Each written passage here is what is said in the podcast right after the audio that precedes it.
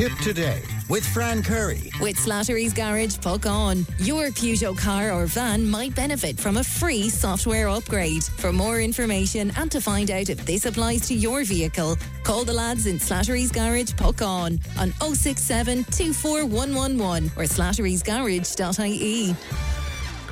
Sheila, and welcome back to the final hour of uh, Tipp Today. Now, some of your text and uh, WhatsApp, uh, Anya's taking issue with me, and she says, Fran, that man has a right to speak his mind. Why should you side for Eamon Ryan? I didn't realise that I was siding for Eamon Ryan. In fact, I was making the point that he's a carbon footprint uh, by flying first class to China and Singapore and the like um, was considerable. And in fact, I asked, was there an element of hypocrisy there?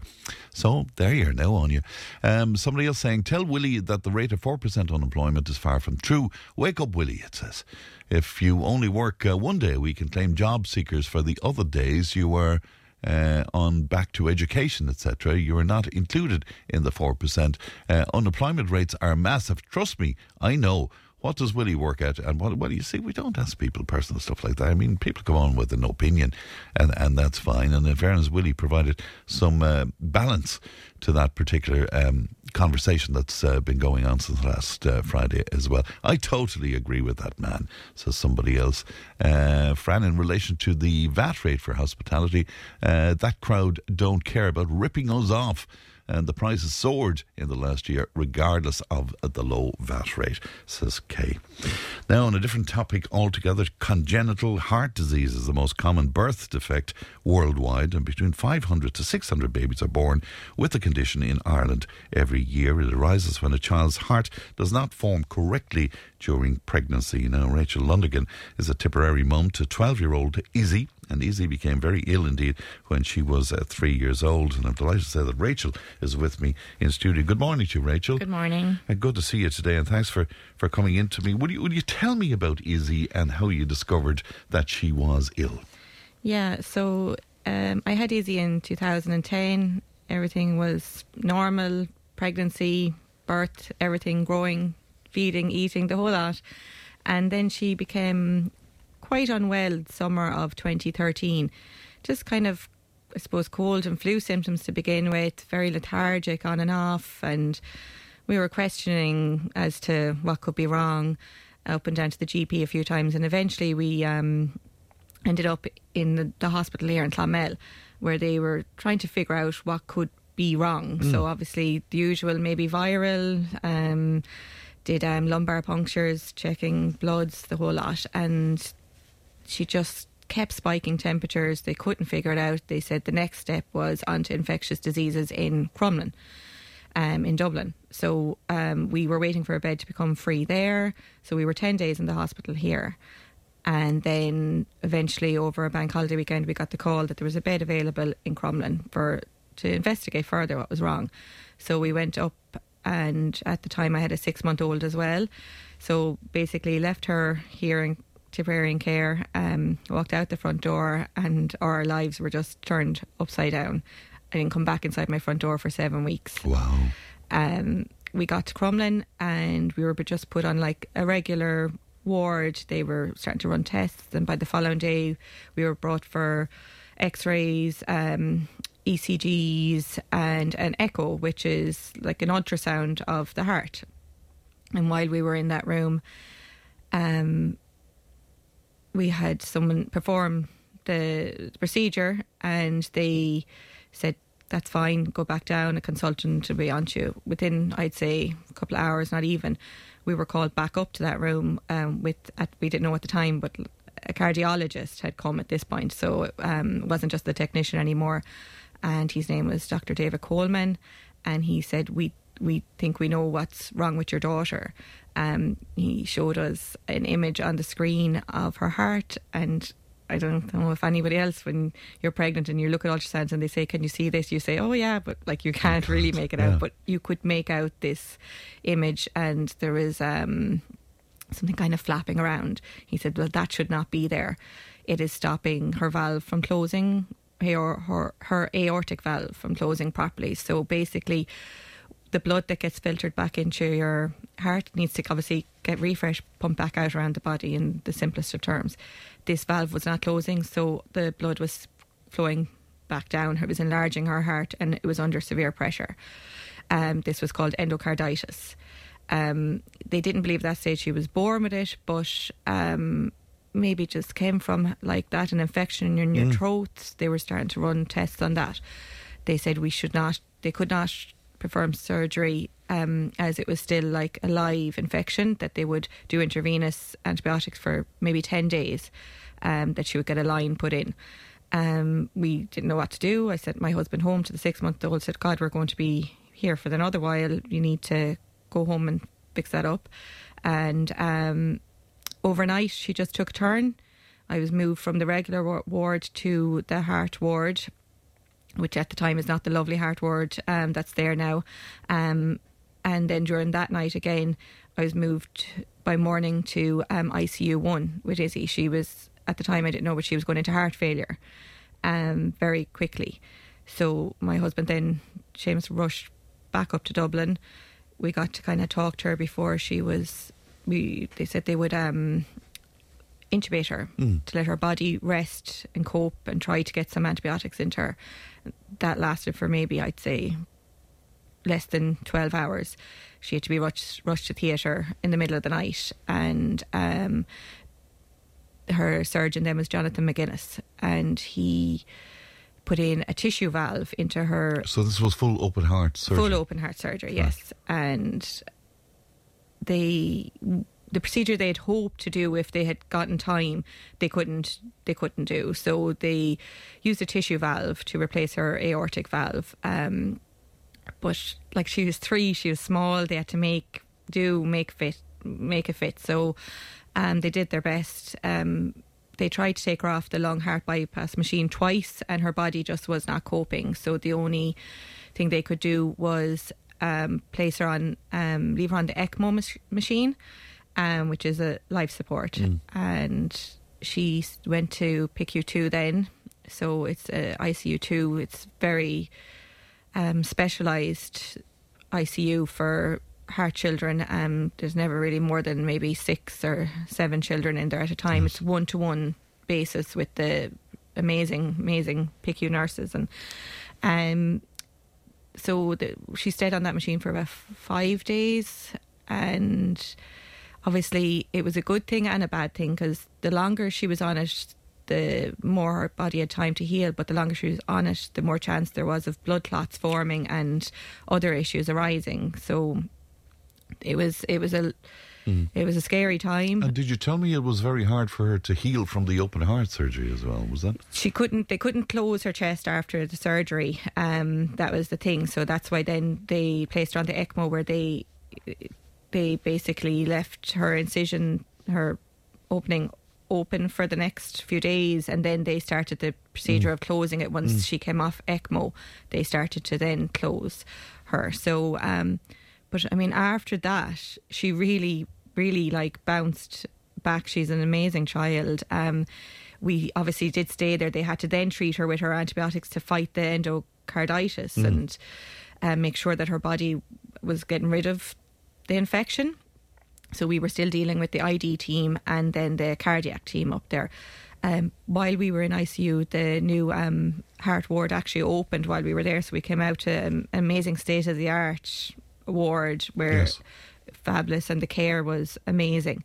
So we stayed there for seven weeks. We got home just just before Christmas, back home then to my six month old Ruby, and um, we would go then for six monthly checkups. And she, they did explain to us that she was going to need further surgery as the valve they put in, it didn't properly fit, but it was doing the job. So Because she- she was so small. yes, and it was all very rushed. You know, Yeah. it was an emergency surgery. Yeah. Um, I think the whirlwind of it and knowing that she was going to need further assistance was just very kind of. We left our house, we didn't know what was happening. This all happened, then we just arrived back into our home. We didn't know who to talk to, what had happened really, and I suppose that's when we reached out to Heart Children Ireland. Um, um, popped them an email, I think, at first said, We don't know, do we come under this umbrella with Yi? As far as we're aware, she wasn't born with this? So is it congenital? Do you think that we could be members and you could help us? And they said, absolutely. This definitely you come in, come with us. We will mind you. We will look after you. They offer psychology services. They offer play therapy. Um, which we used on more than one occasion. Um, family days, where I suppose you're with your peers, you're with people that understand what's happening. Because that's the thing with um, children with heart conditions; it's it's non-visible. Like you would never guess. If I lined up my three children here, you wouldn't be able to pick from them which one of them actually has the heart yeah, condition of course, yeah. you know it's just it, it's it's a good thing and it's scary in the same way because you can't see inside so you never know you know I suppose. Is there a constant anxiety there, Rachel, though, where Izzy is concerned? She's 12 now. she's isn't she? 12 Yeah. now and she since has has had a second open heart Right. surgery yeah she had it in 29 uh, 2020 Right. so um yeah there there there is there is that factor um especially as she's not corrected we'll say she still has to go for her checkups they have to check they will decide and she will need further surgery Will she? yes So thi- this is part of growing. Is that is that what it's the issue of is? is? it? growing and I suppose the damage that was done at the time Okay. um, has to be monitored. So um, they in 2020 in January 2020 they they did the Ross procedure, which is what they would had hoped to do in 2013, and they took out her aortic valve and the the tissue one, and they replaced it with her pulmonary valve. So they took it from one side of her heart over, and now they she has an artificial pul- pulmonary valve, which won't grow with her, so it will need to be replaced. But m- medicine advances very mm. quickly, as we were reassured, and um, what they say now they might be able to do might even be different course, in yes. four or five years. And is she on constant medication no, well? No. she is on no medication. Isn't that incredible? Uh, she was on medication for a little while between maybe 2014 and getting her surgery in 2020. She needed um, a medication to help alleviate the pressure on her heart. But um, no, she is on no medication. As I said, she can partake in anything she wants. Now, not competitively. She gets Yes. winded, she gets tired, but she knows her own limits and she's a very chatty girl like myself. And people say, oh, she sits down and chats away with us. But that's Izzy's way of coping with, I suppose, she will know when to take a break. It'll just come nat- looks like it's a natural thing, but she will sit down and have the chat. Right. So she manages her own condition essentially. She she it? does, yes, Yeah. for now, definitely. Yeah. And um, we've um, always like that kind of, I suppose, made it a positive thing. Like that with Heart Yeah. Children, they do um, a charity calendar every year. I've put her forward, and she's managed to get picked and has gone for photo shoots. And this year, she's on to December month. And we've always tried to use it as a positive tool for her. That you know, yes, you have to be aware that you have a heart condition. But it's not the be all and end all for Izzy, you know. Yes. And like she does get special treatment then I suppose for that. Like she got taken off for this photo shoot. We get to go to their annual Christmas party, which we wouldn't be at those things Mm, only for Izzy. But the other two now, my nine year old Ruby and my six year old Lola, they get the benefits of that too. So good. we try to look at it positively. The Um, the uh, conference uh, happened Yes. over over the weekend in Dublin as well, where the um, the work of Heart Children was concerned. Yes. Um, you didn't attend that. I didn't attend this one. Wh- Why? That was for for older kids, was it? It was yes, they're they're heart children deal with younger children and children that are progressing onto the Mater. Like Izzy will also go from Crumlin to the Mater because, as I said, she she won't be, you know, say corrected Yes. fully. So this conference and other occasions, they're very informative for people going forward, and it's definitely something we will be attending. And for Izzy, as I said, as she gets older, we won't be maybe going to the Christmas parties. We will be bringing her to to these things instead. Yes. So um, I suppose it'll be a natural progression for us for time. We don't want to bombard her just Yeah. at this minute. D- does she ever get frustrated with? I mean, you say you know she gets tired every Yeah. so often, and you know twelve year olds they're busy generally and they're active and all. Yes. Does she get frustrated at all with the condition? No, I don't think at the minute she does. When in 2019, when there was a lot of appointments on the run up to the surgery, I think she found all of that very overwhelming and she was scared because she was a lot older than three and she knew she was going for open heart surgery and she was very nervous and scared. But we we tried to show her, you know, that look at her, she's done this before, she can do this again. Um, that it's natural to be scared and have questions, and we always Yes. reassure her to come to us if because Izzy does have a scar on her on her chest, and she's a young woman and. Yeah. Going forward, and even for her appointments going forward, when they perform echoes and ECGs, you know, we just try to say you can come and talk to us, and we try to keep that line of communication. Of course, open. yeah. And are you aware at this point whether this may have happened in pregnancy, but maybe wasn't spotted along the way, or, or how how is that, Rachel? They did say to us um, the last time, so in 2019, when it came time to go for more surgery, that there is a possibility, maybe in hindsight, that it was something that was there. She could have had some kind of a condition with her heart, and that's why maybe said this bacteria got became did so much damage. So mm-hmm. there might have been a slight flaw, I suppose, there Yes. to begin with. Nothing that was picked up on. As I said, she was never a sick child, so there was no reason to And she, investigate. she thrived as a baby. And Oh yeah, thrived, and even to this day, she just thrives. Yeah. yeah, she. It's. I had never even heard her be sick or vomit yeah. until that night she became went into heart failure. I didn't know what was three happening. years of age. At three years yeah, of age, yeah, yes, yeah.